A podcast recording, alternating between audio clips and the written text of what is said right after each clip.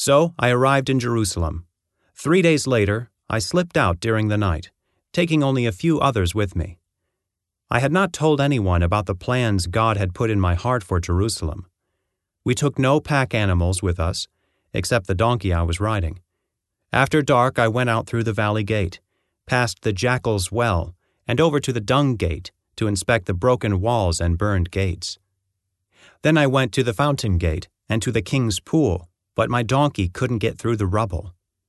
So, though it was still dark, I went up the Kidron Valley instead, inspecting the wall before I turned back and entered again at the valley gate. The city officials did not know I had been out there or what I was doing, for I had not yet said anything to anyone about my plans. I had not yet spoken to the Jewish leaders, the priests, the nobles, the officials, or anyone else in the administration. But now I said to them, you know very well what trouble we are in. Jerusalem lies in ruins, and its gates have been destroyed by fire. Let us rebuild the wall of Jerusalem and end this disgrace. Then I told them about how the gracious hand of God had been on me and about my conversation with the king. They replied at once, Yes, let's rebuild the wall. So they began the good work. But when Sanballat, Tobiah, and Geshem, the Arab, heard of our plan, they scoffed contemptuously. What are you doing? Are you rebelling against the king? They asked. I replied, The God of heaven will help us succeed. We, his servants, will start rebuilding this wall. But you have no share, legal right, or historic claim in Jerusalem. Then Eliashib the high priest and the other priests started to rebuild at the sheep gate. They dedicated it and set up its doors, building the wall as far as the Tower of the Hundred, which they dedicated, and the Tower of Hananel. People from the town of Jericho worked next to them, and beyond them was Zaccur, son of Imri. The fish gate was built by the sons of Hassenaah. They laid the beams, set up its doors, and installed its bolts and bars. Meremoth, son of Uriah, and grandson of Hakkoz, repaired the next section of wall. Beside him were Meshullam, son of Berechiah and grandson of Meshezabel, and then Zadok, son of Baana. Next were the people from Tekoa, though their leaders refused to work with the construction supervisors.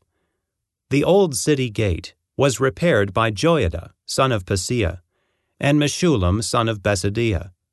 They laid the beams, set up its doors, and installed its bolts and bars.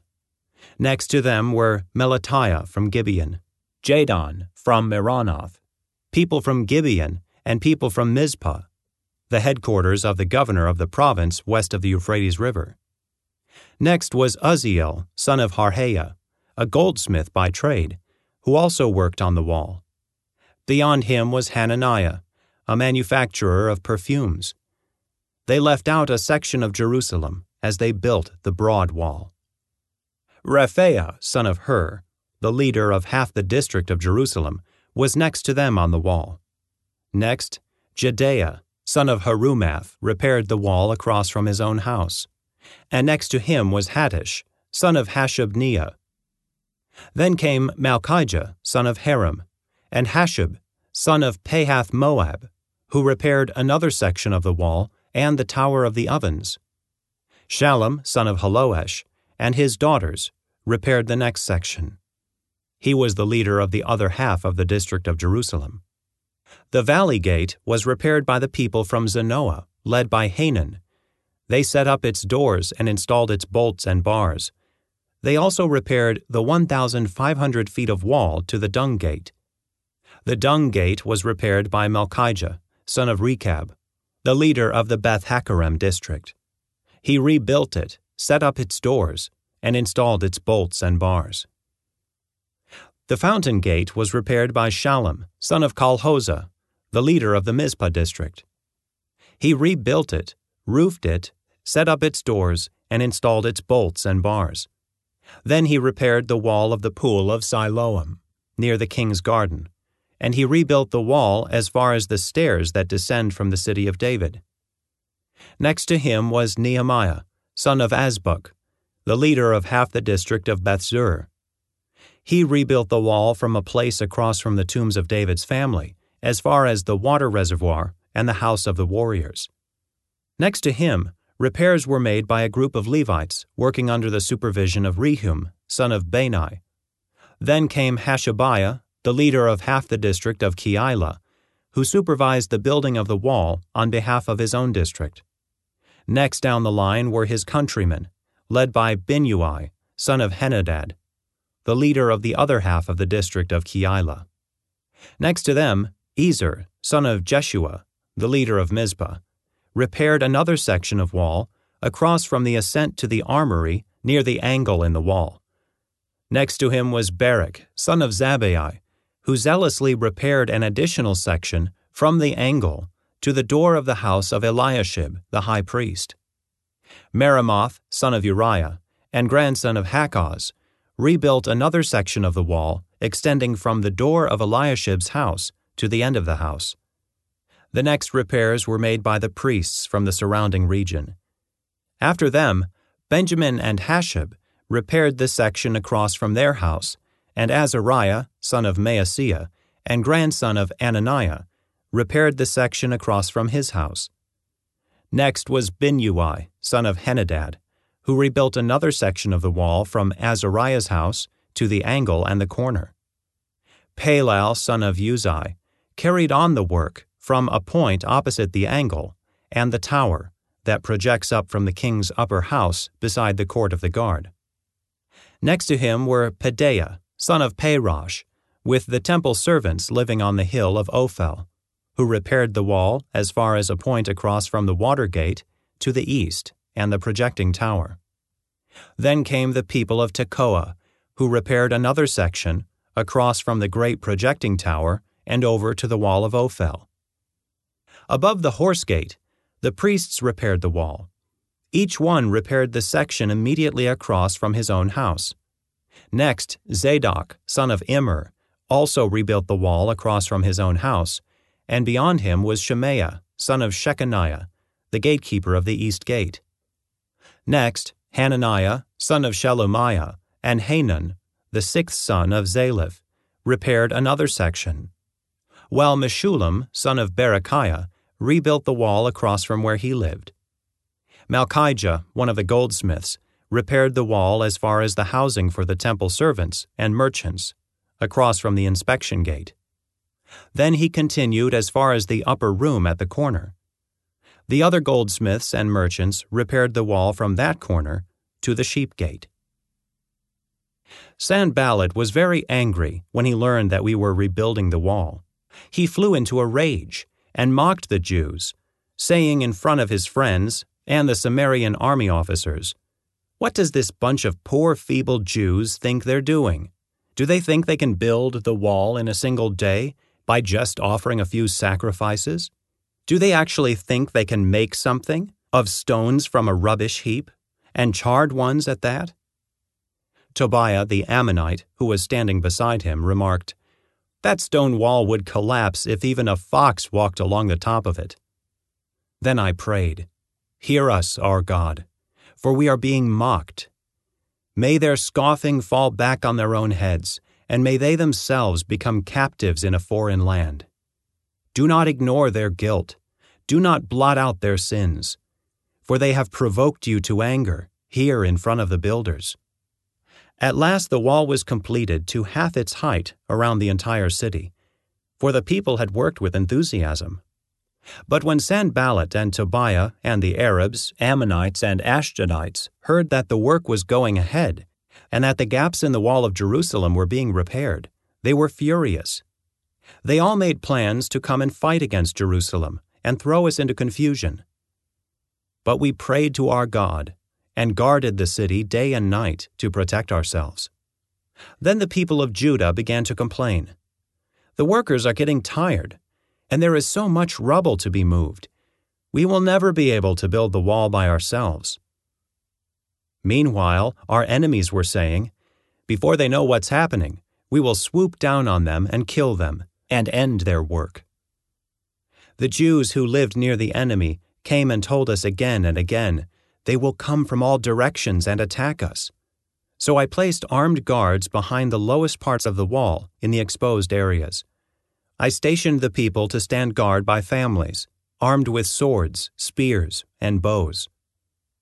Then, as I looked over the situation, I called together the nobles and the rest of the people, and said to them, Don't be afraid of the enemy.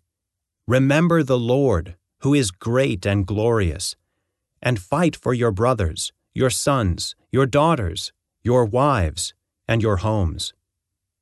When our enemies heard that we knew of their plans, and that God had frustrated them, we all returned to our work on the wall. But from then on, only half my men worked, while the other half stood guard with spears, shields, bows, and coats of mail.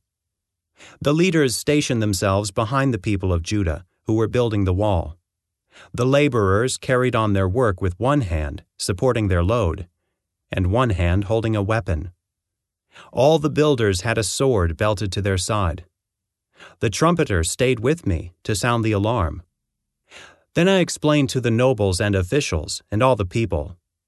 The work is very spread out, and we are widely separated from each other along the wall. When you hear the blast of the trumpet, rush to wherever it is sounding. Then our God will fight for us. We worked early and late, from sunrise to sunset, and half the men were always on guard. I also told everyone living outside the walls to stay in Jerusalem. That way they and their servants could help with guard duty at night and work during the day. During this time, none of us, not I, nor my relatives, nor my servants, nor the guards who were with me, ever took off our clothes. We carried our weapons with us at all times, even when we went for water. About this time, some of the men and their wives raised a cry of protest against their fellow Jews. They were saying, We have such large families. We need more food to survive. Others said, We have mortgaged our fields, vineyards, and homes to get food during the famine. And others said, We have had to borrow money on our fields and vineyards to pay our taxes. We belong to the same family as those who are wealthy, and our children are just like theirs. Yet we must sell our children into slavery just to get enough money to live. We have already sold some of our daughters, and we are helpless to do anything about it. For our fields and vineyards are already mortgaged to others. When I heard their complaints, I was very angry. After thinking it over, I spoke out against these nobles and officials. I told them, You are hurting your own relatives by charging interest when they borrow money. Then I called a public meeting to deal with the problem. At the meeting, I said to them, We are doing all we can to redeem our Jewish relatives who have had to sell themselves to pagan foreigners. But you are selling them back into slavery again. How often must we redeem them? And they had nothing to say in their defense. Then I pressed further What you are doing is not right. Should you not walk in the fear of our God in order to avoid being mocked by enemy nations? I myself, as well as my brothers and my workers, have been lending the people money and grain. But now, let us stop this business of charging interest. You must restore their fields, vineyards, olive groves, and homes to them this very day, and repay the interest you charged when you lent them money, grain, new wine, and olive oil. They replied, we will give back everything, and demand nothing more from the people. We will do as you say. Then I called the priests and made the nobles and officials swear to do what they had promised. I shook out the folds of my robe and said, If you fail to keep your promise, may God shake you like this from your homes and from your property. The whole assembly responded, Amen. And they praised the Lord and the people did as they had promised. For the entire twelve years that I was governor of Judah, from the twentieth year to the thirty second year of the reign of King Artaxerxes, neither I nor my officials drew on our official food allowance. The former governors, in contrast, had laid heavy burdens on the people, demanding a daily ration of food and wine, besides forty pieces of silver. Even their assistants took advantage of the people. But because I feared God, I did not act that way. I also devoted myself to working on the wall and refused to acquire any land. And I required all my servants to spend time working on the wall. I asked for nothing, even though I regularly fed 150 Jewish officials at my table, besides all the visitors from other lands. The provisions I paid for each day included one ox, six choice sheep or goats, and a large number of poultry. And every ten days, we needed a large supply of all kinds of wine. Yet I refused to claim the governor's food allowance, because the people already carried a heavy burden. Remember, O my God, all that I have done for these people, and bless me for it.